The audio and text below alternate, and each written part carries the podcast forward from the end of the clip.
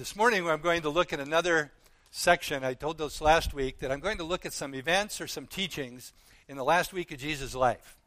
And I would encourage you to be, uh, if you want to do something devotionally different, just go through Matthew, Mark, Luke, and John and read all of the different perspectives that these four different writers can give us of that last week. It's amazing what Jesus did in the last week. And it's even more amazing in my mind when I stop and think that he knew what was coming. He knew what was coming. He knew the agony he was going to be enduring. He knew what they were going to do to him. And yet he spends all this time not only ministering to his disciples and teaching them, which he did, but also it was like giving those Pharisees and scribes and Sadducees opportunity after opportunity after opportunity to accept the truth. And that even excites me because, boy, did he give opportunity after opportunity for opportunity for me to accept the truth. And probably a whole lot of us here. He's patient. This morning we're going to look at a scripture that's probably pretty familiar. It's going to be from Luke chapter 22. And the title of my message this morning is The New Covenant. The New Covenant. And I think it's something that almost gets glossed by in the scripture that I'm going to be reading we, we say the words, we know it's there, I think, but I think we miss just how significant those few words are in ch- verse 20 of chapter 22. So I'm going to start reading it at verse 7 through verse 20. Then came the day of unleavened bread, on which the Passover lamb was, had to be sanctif- sacrificed. Jesus sent Peter and John ahead, saying, Go and make preparations for us to eat the Passover. Where do you want us to prepare for it? They asked. He replied, As you enter the city, a man carrying a jar of water will meet you. Follow him to the house that he enters. And say to the owner of the house, The teacher asks, Where is the guest room where I may eat the Passover with my disciples? He will show you a large upper room, all furnished, and make your preparations there. They left and found things just as Jesus had told them. So they prepared the Passover. When the hour came, Jesus and his apostles reclined at the table. And Jesus, he said to them, I have eagerly desired to eat the Passover with you before I suffer. For I tell you, I will not eat it again until it finds fulfillment in the kingdom of God. After taking the cup, he gave thanks and said, Take this and divide it among you. For I tell you, you will not, I will not drink again of the fruit of the vine until the kingdom of God comes. And he took bread, gave thanks, and broke it. And he gave it to them, saying, This is my body given for you. Do this in remembrance of me. And in the same way, after the supper, he took the cup, saying, This cup is the new covenant in my blood, which is poured out for you. Let's pray. Heavenly Father, I pray as we look into this section of Scripture, Father, that you speak to each one of our hearts. Give us a greater and greater and greater revelation of what Christ did for us, what he's telling his disciples about as he talks about a new covenant in his blood. Father, I pray you would give us revelation that would change our lives. In Jesus' name, amen. So here Luke is giving us uh, a narrating a very, very important event in the life of Jesus. I mean, Jesus says, I have been eagerly waiting for this. Which, in a sense, just boggles my mind because he knows within just a couple, three days, he's going to be in agony. He knows that very night he's going to be arrested. And he says, I've been eagerly looking forward to this. So it's an important event in the life of Jesus, but it's also an important event event in the history of all humankind. I'm not talking just about the Last Supper. We call it the Last Supper. This section of Scripture is talking about what we call the Last Supper. I'm not even talking about him instituting the, this remembrance aspect. Remember me. When you eat of the, the bread and you drink of the cup, remember me. And as we pray each time we do receive communion, we ask the blessing on the, the bread that just symbolizes his body and all that he endured in his body and we pray over the blood, the cup, recognizing all that's in the blood. And boy, that's a big deal. But we kind of almost gloss past this little phrase in the end of verse 20 where it says, This cup is the new covenant in my blood. What is the new covenant? What was the old covenant? You know, the new covenant, if we properly understand it, it opens the door for us to have a personal and powerful spiritual life. If we don't understand it, if we misunderstand it, if we're not familiar with it, you know what happens? People continue to live as if we're under the old covenant. We continue to try to earn our salvation. We continue to try to impress God. We don't think of it as keeping the law, but really that's what so many people do. And when we do that, it becomes this legalistic, impersonal, religious thing. And that is not the new covenant. That is the old covenant. So, what is a covenant? You know, we don't hear too much about covenants in rural Minnesota, but if you lived in a city, in a housing development or something, you might be familiar with the term there's a covenant. And that covenant is agreement between the community of what colors you can and can't paint your house. Maybe what kind of shingles you need, what color the shingles need to be. Maybe whether or not you can park a car on the street or not. All of these things can be part of a covenant. We sometimes use the word contract to mean is the meaning of a covenant. In many, many respects, it is a little bit like a contract. But there's something significantly different between a covenant and a contract. Just think of it in terms of even marriage, a wedding. The man and the woman, the bride and the groom, they stand up here and they make a covenant before God and before all of us that are observing and watching. They are entering into a voluntary agreement of a personal relationship. You can have lots of contracts where there's not a personal relationship. You know what? You go borrow some money from the bank to buy a car, you have a contract. Your personal relationship isn't involved with that. But in a covenant, it's always a personal relationship. And in the Bible, we see basically two types of covenants. We see a covenant or an agreement between what we might call equals. That would be like if anyone, any two of us, we voluntarily decided to enter into a covenant of, of a relationship, a covenantal relationship of some sort. Two people equals. The other type of covenant you see in the scriptures is more one between like a king and maybe a lesser king, or a king and his people. So there's not an equality there. One gets to dictate, dictate the terms a lot more than the other. But there's those, those are the two basic types of covenants. And people and theologians disagree and argue about how many different covenants you can find throughout the Old Testament. I'm not so much concerned about that today, how many we think there are.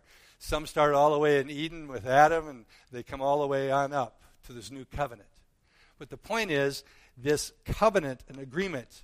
And with God, it's always that second type of covenant in the Bible.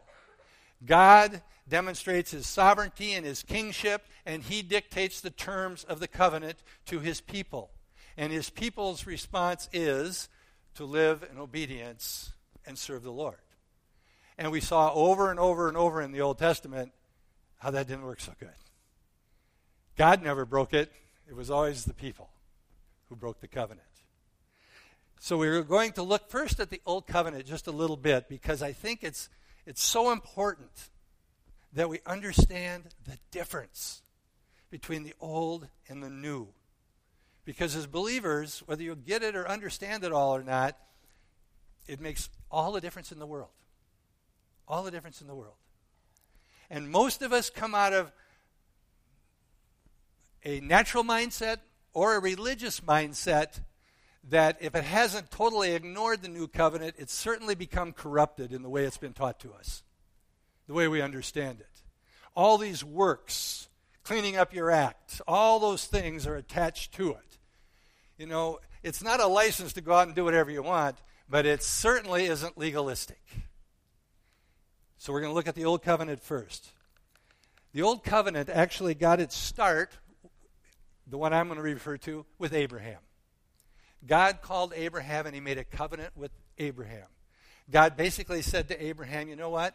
I want you to leave your family, leave everything you've got here and I want you to go somewhere. And in this covenant, for his obedience, he promised him basically three things Go and I will give you land, and I will give you people. You're going to have offspring. You're going to have so many offspring. It's going to be mind boggling. And we're going to give you blessings. And as you look in uh, Genesis chapter 12, you'll see those first three, four verses kind of lay that out, and then the rest of the chapter kind of expounds on it. But that's really what he said. You know what? I'm calling you, and I'm going to make a covenant with you. If you follow my instructions, if you obey my commands, and you go where I lead you to go, I am going to bless you with land, people, and blessings. Blessings will abound. Even all the people will bless you. That was the covenant. Then, as we go on through the Old Testament, we see different things being added to the covenants. You know, through the life of Moses, we get the law, we get the, the Ten Commandments, through David, through the prophets. We see things added to the covenant. And when I say the law, it goes beyond the Ten Commandments, it goes to all these other laws and regulations that were given. And then we see it also part of the part of the covenant was the the tabernacle and the temple and all of the temple worship all of the, the sacred days, and all of the slaughter of animals. All of that is part of this old covenant that had to be followed. Basically, when you look at the Old Testament, the Old Covenant covers it. Some very important aspects of the Old Covenant. I'm going to give you just four. And they're important because when you get what I'm going to share with you about the new covenant, the contrast is striking. And we're under the new covenant. First aspect of it I want to mention it was all focused on conformity to the law. It was all about what you had to do to conform to the law. You had to remember the Sabbath. You had to remember every uh, religious holiday you had to remember all of the things you couldn't do, the things you couldn't touch, the things you couldn't eat, the things you could eat. You had to remember it all. You had to remember all of the sacrifices. Everything had to be done perfectly. So it was all about conforming to the law, conformity. The second aspect is, and, and if you're familiar with even the Easter story, you kind of see a great picture of this in the temple. But God is basically separate from humankind.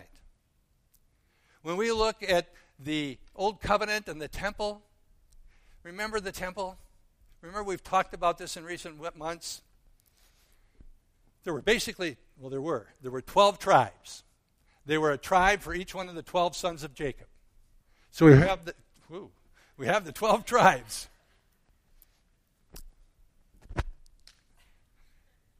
Only one of those 12 tribes could be the priests. So you had one twelfth of the people could be priests. And numerically, it wasn't one twelfth, but one twelfth of the tribes.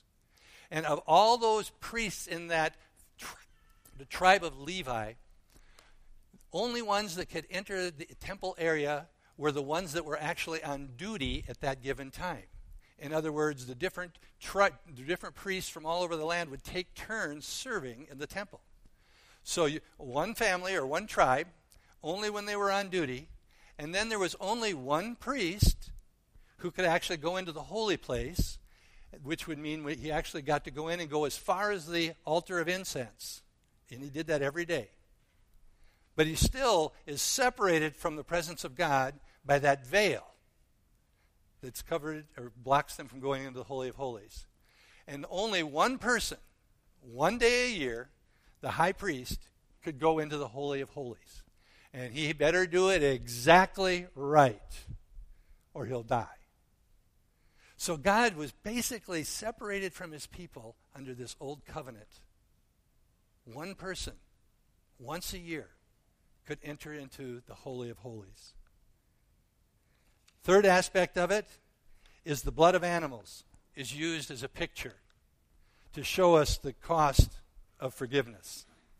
And I say forgiveness and really, I'm not even using it the way we understand forgiveness in the New Testament.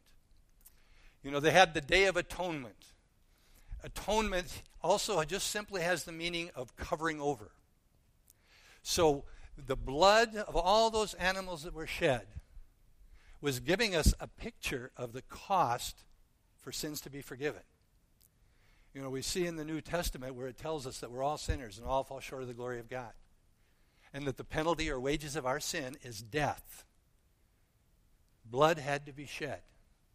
And as we look at Hebrews 9:22 it says without the shedding of blood there is no forgiveness of sins.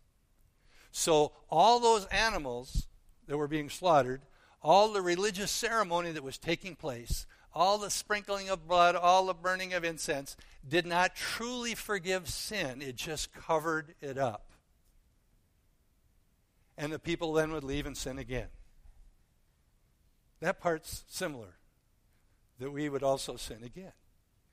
But the differences in the New Covenant and the Old Covenant are stark. In Hebrews 10:4 it says it very very clearly, for it is not possible for the blood of goats or bulls to take away sin.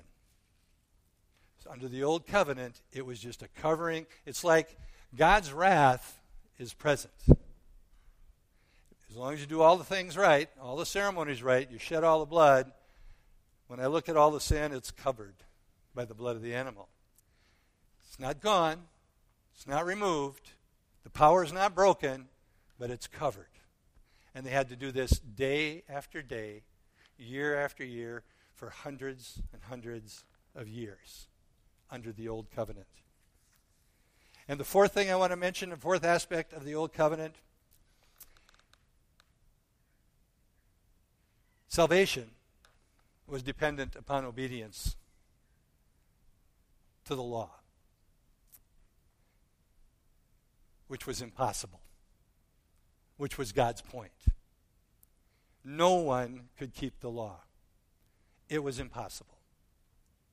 You had to go through all that stuff year after year after year after year, and it didn't matter because you'd still sin. You know, there was no security under the old law, under the covenant.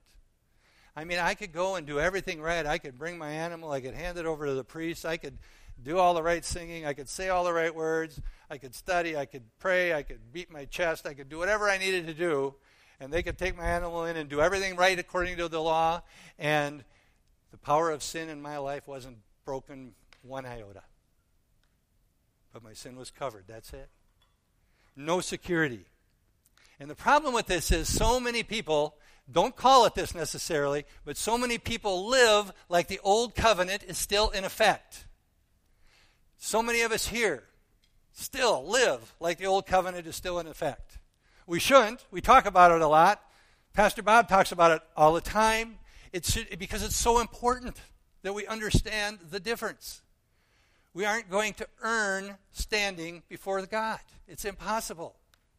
But people believe it. You know, we believe that God's real, but they believe that He's a distant God. He's a God that's kind of unapproachable, and He's either uninvolved in my life or He's controlling everything anyway. You know, I've shared this, this testimony so many times, so the long term members can ignore this, but I saw such a great example when I was in Russia, and I think, I'm not sure if Paul was with on this one or not, but we were in Russia and we were showing the Jesus film in the city of Radushny. They'd never seen it before. This was back in the early 90s when people didn't even know what Jesus, the name of Jesus, they didn't know who it was. They didn't have Bibles. And we showed the video, and there was a babushka, a grandma there, and I went up to her. And I said, after the movie, I said, Do you know about God? Yep, I know about God. I said, Tell me about the God you know. And these were her words. It's like God's out there somewhere, sitting on his throne with his back to me. And every now and then, he'll look back. And if I'm doing the right things, he lets me walk closer. If I'm doing the wrong things, he punishes me. And this is the mindset of still so many people today that somehow or other, to draw near to God, we got to live this way no matter what. We got to follow the rules, follow the laws.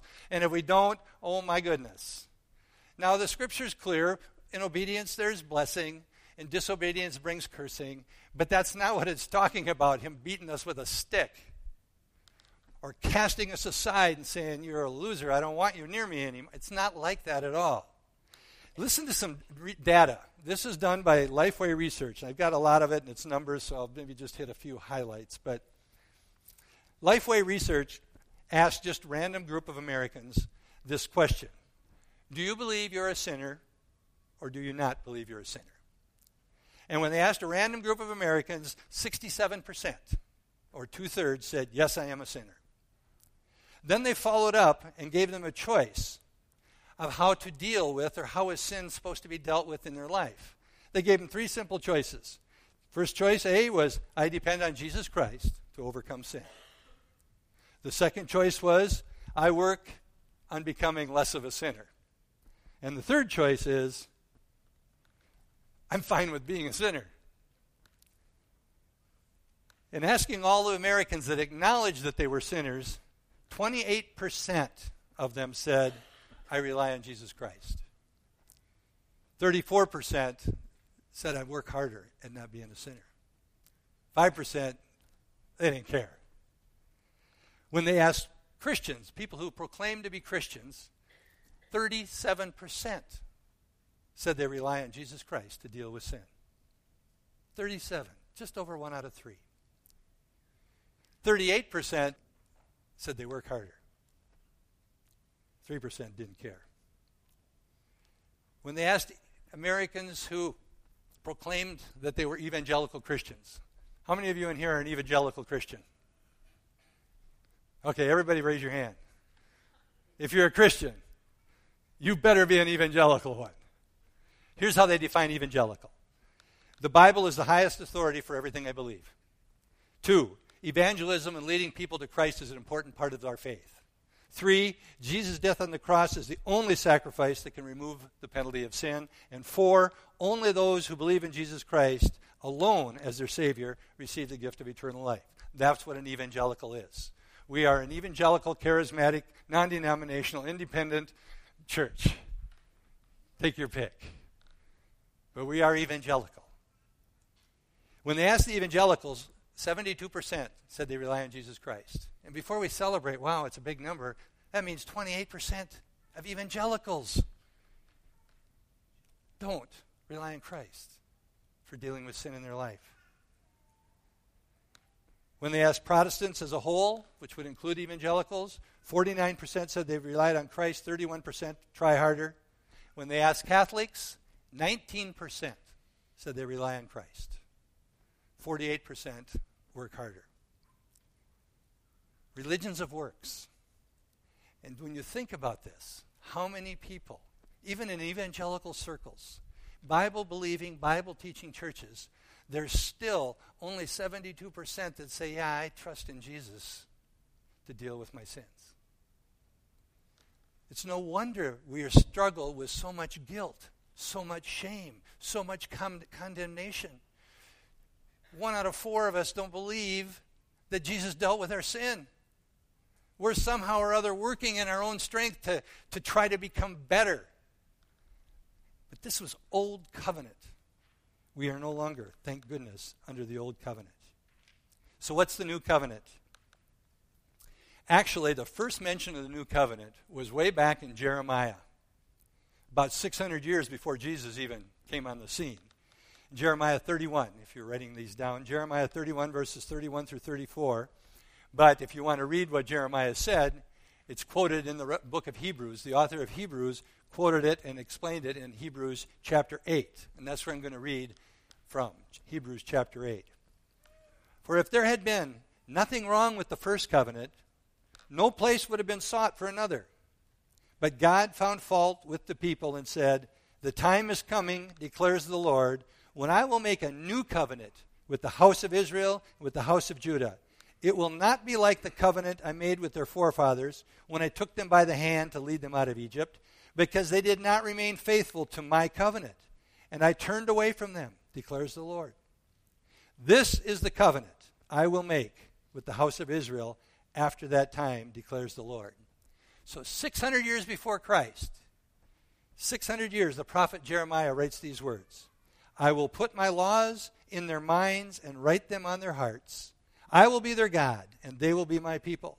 No longer will a man teach his neighbor or a man his brother, saying, Know the Lord, because they will all know me, from the least of them to the greatest. In verse 12, for I will forgive their wickedness and will remember their sins no more. By calling this covenant new, he has made the first one obsolete, and what is obsolete and aging will soon disappear. Well, from the time Jeremiah wrote that, it took 600 years.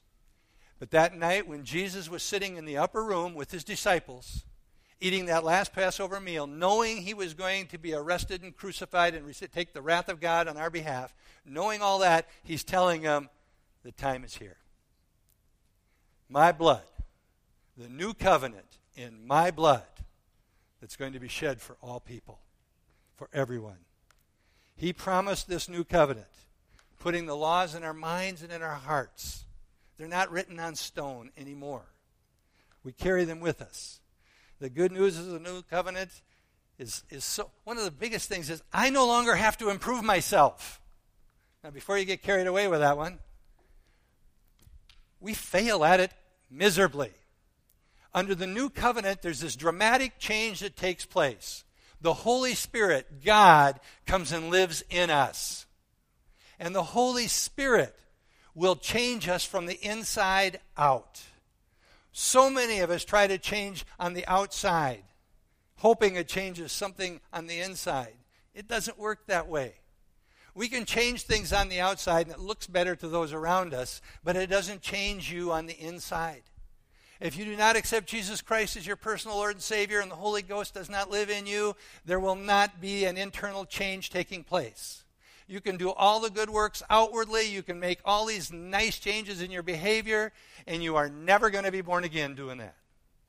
It won't happen. The pressure's been removed, the, the responsibility has been removed. Under the old covenant, it was all about what we need to do. Under the new covenant, it's all about what Jesus already did. That's the big difference. He's done it all.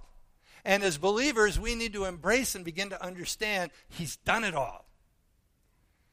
Doesn't mean we live any way we want, because we won't want to, because the Holy Spirit in us, the law is written in our hearts. The law of love, the law of obedience, it's written in our hearts. Love the Lord your God with all your heart, mind, soul, and strength, and love your neighbor as yourself. It's written on our hearts if we're Christians. And out of that comes the internal change that brings about the outward change. There's one little caveat we need to cooperate with the Holy Spirit. We need to cooperate. We can resist it all we want. We can be born again and believe that Jesus is our Lord and Savior. He died for me. We can believe all that, but if we still live like we're under the law, we're saved but in bondage. That's not what Jesus died for. He said, I will forgive mankind their wickedness. I will remember their sins no more through the blood of Jesus, there's been a new agreement made between God and humankind. He still dictates the terms of the agreement, but, now listen to this, we can't break the covenant. He made the covenant. He died. He sacrificed his blood. He did it all. And once we accept Jesus Christ as our Lord and Savior, we can't break that covenant.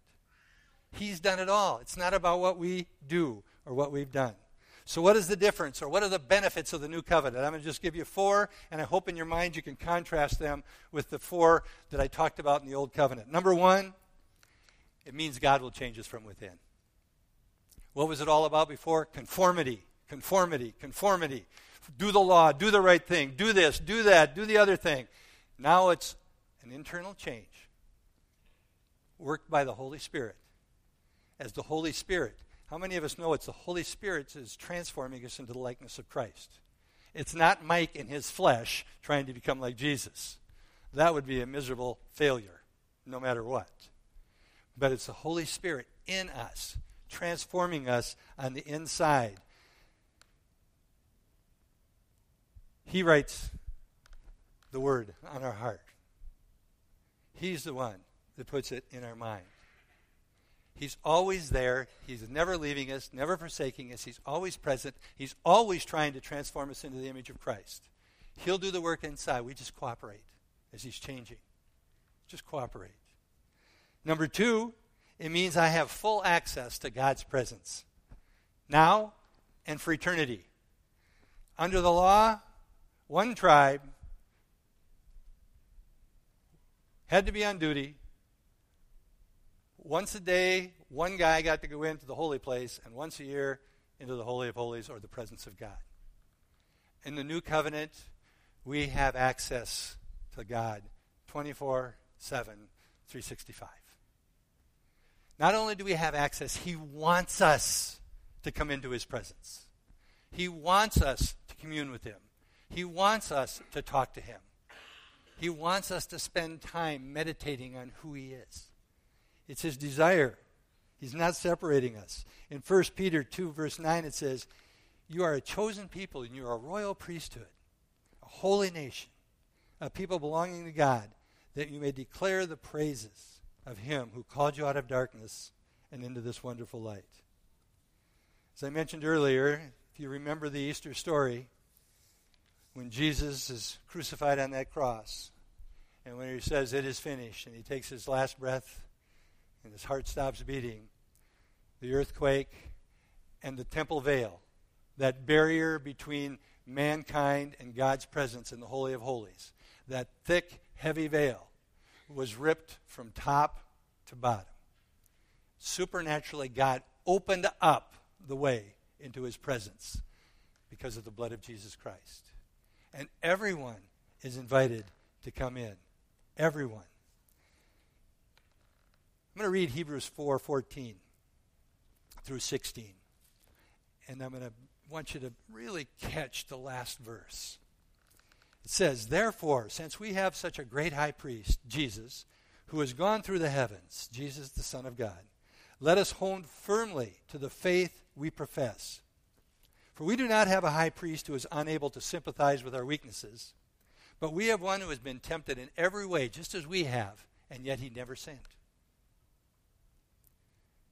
Let us then this is the part.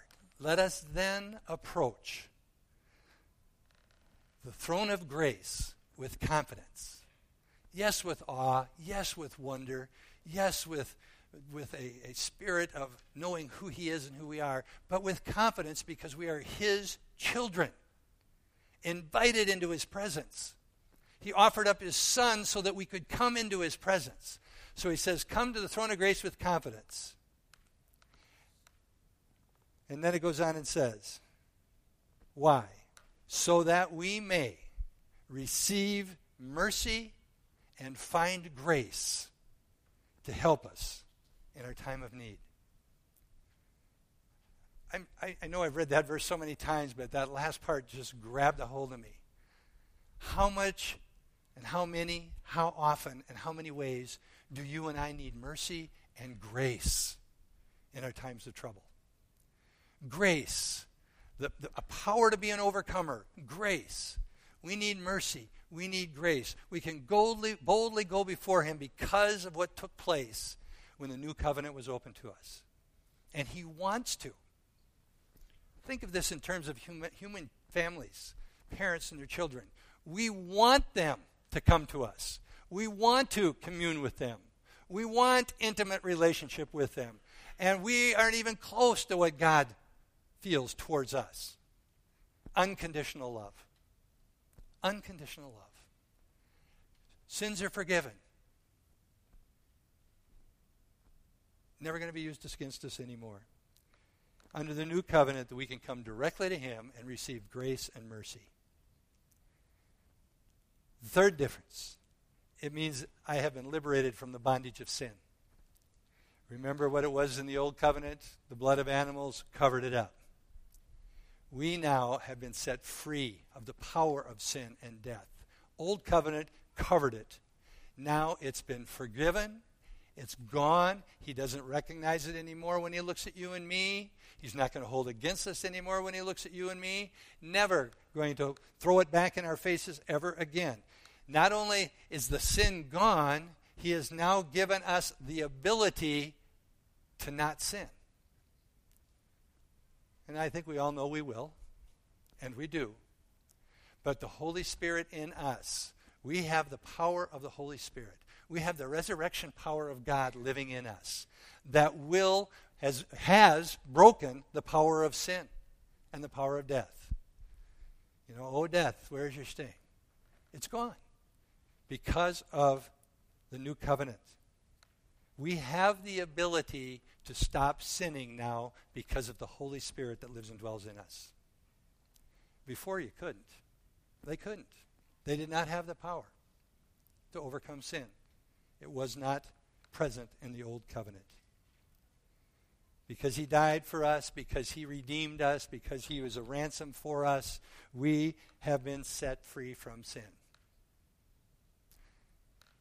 Say that in your head. I've been set free from sin. I've been set free from sin. I don't have to sin anymore.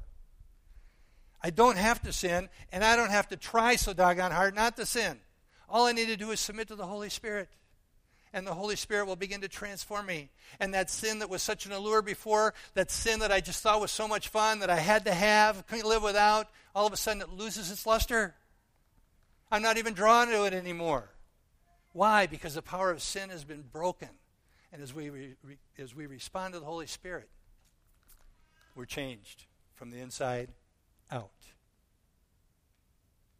And the fourth one, and people argue about this too, or theologians discuss it. I'm sharing what I personally believe here, so you can do with it what you like. But I believe the new covenant says and means I never have to worry or doubt my salvation once I have been truly saved by the blood of Christ. Under the old covenant, man alive, we did all the work at the temple before I even got home. I blew it. I blew it. Whatever was covered, now I got new ones that aren't covered. I'm, I'm always at risk. And there are so many Christians that still act and live that way. I was jokingly talking to someone this past week. So we talked about their salvation, and their answer was, Oh, geez, I got saved every summer at camp. I got saved at every altar call in church. I've been saved so many times, it's unbelievable. We get saved once. Once we're once, once we're really and truly saved, we're saved. And I believe because of the new covenant, and I'm going to read in Hebrews chapter 9, verse 25 it says, Christ did not enter heaven to offer himself again and again, the way the high priest enters the most holy place every year with the blood that is not even his own. Then Christ would have had to suffer many times since the creation of the world. But now he has appeared once for all at the end of the age to do away with sin by the sacrifice of himself. Our sins have been paid for once and for all. If you accept Jesus Christ as your personal Lord and Savior, all your past sins are forgiven. If you accept Jesus as your Lord and Savior, the sins you for- committed this morning are forgiven. And if you accepted Jesus Christ as your Lord and Savior, the sins you're going to commit tomorrow and the next day and the next day and the next day until you go home to be with the Lord are forgiven. They're forgiven. Jesus paid the price one time for all sins. One of the scriptures that I really like is found in 1 John chapter 5. I'm not going to read the whole chapter. What John is writing about there, he, he's just laying it out. Here's this Jesus guy. Here's what he did. It's amazing. Look at who he was, what he declared, what he did, what he taught. Look at all these things. And then when it says in verse 13 of chapter 5 of 1 John, I tell you all of these things in order that you may know that you have eternal life. That you may know that you have eternal life. Are you saved? I hope so. Why do you only hope so? You either accepted Christ or you haven't, and he either did what he said he did or he hasn't. You need to know, and you can know. And John is writing, I tell you all these things so you can know. You don't have to worry. You don't have to, uh oh, did I blow it last night? I still hope I'm saved this morning. It sounds silly to some of us, but it sounds real to others of us. If you were truly saved yesterday, you're still saved this morning, no matter what you did. It's been forgiven. The blood of Christ has washed it away. He's freed us from the slavery of sin and that kind of worry.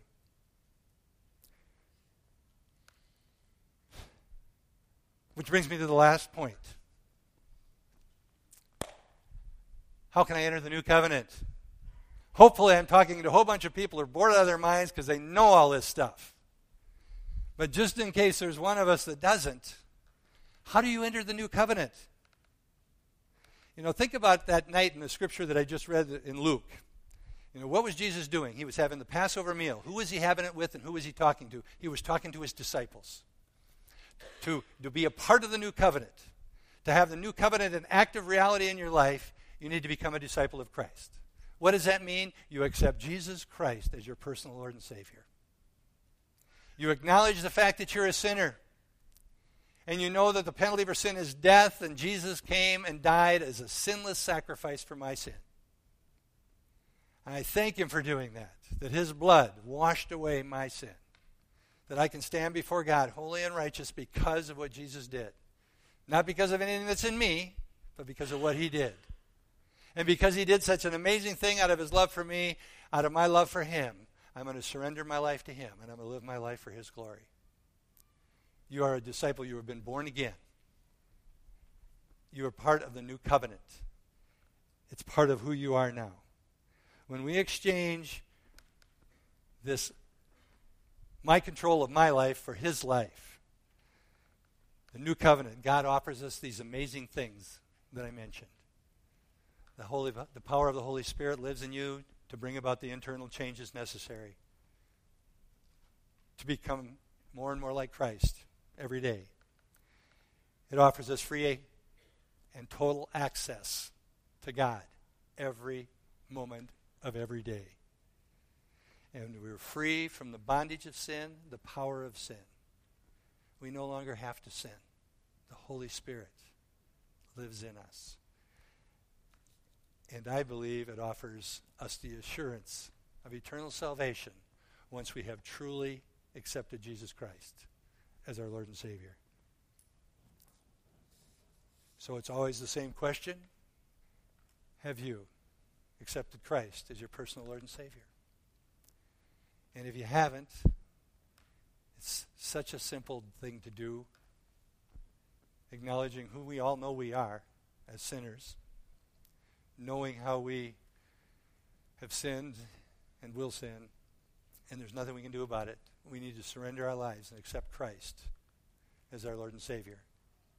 And He will bring about the changes in our life that we all want deep down.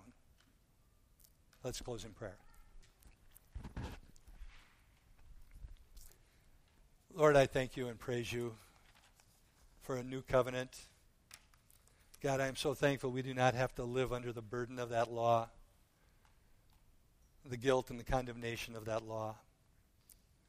Father, that we no longer have to be prisoners of sin in our life, that you have provided a way through Jesus Christ, through his shed blood. You have provided a way, and you have opened up this whole new covenant for each one of us. Where all the blessings that you promise in your word are ours as your children because of what you've done.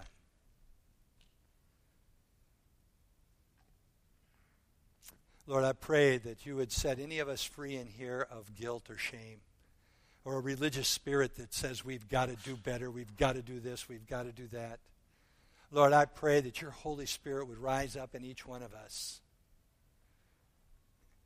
And our whole mindset would change. So I want to do this. I want to do that. Give each one of us, remove whatever barrier there is to receiving your love. Give each one of us a fresh taste, a fresh sense of how much you love us. Father, and I pray all these things that you would be glorified in each one of our lives, that we would bring you glory, that we would truly model and be ambassadors for Jesus, for the kingdom. Now, Lord, I also ask that you watch over us as we go our different directions, keep us safe on these roads. God, we pray that you would provide us opportunities to share the good news of the gospel. Share the good news of the new covenant that's available to all.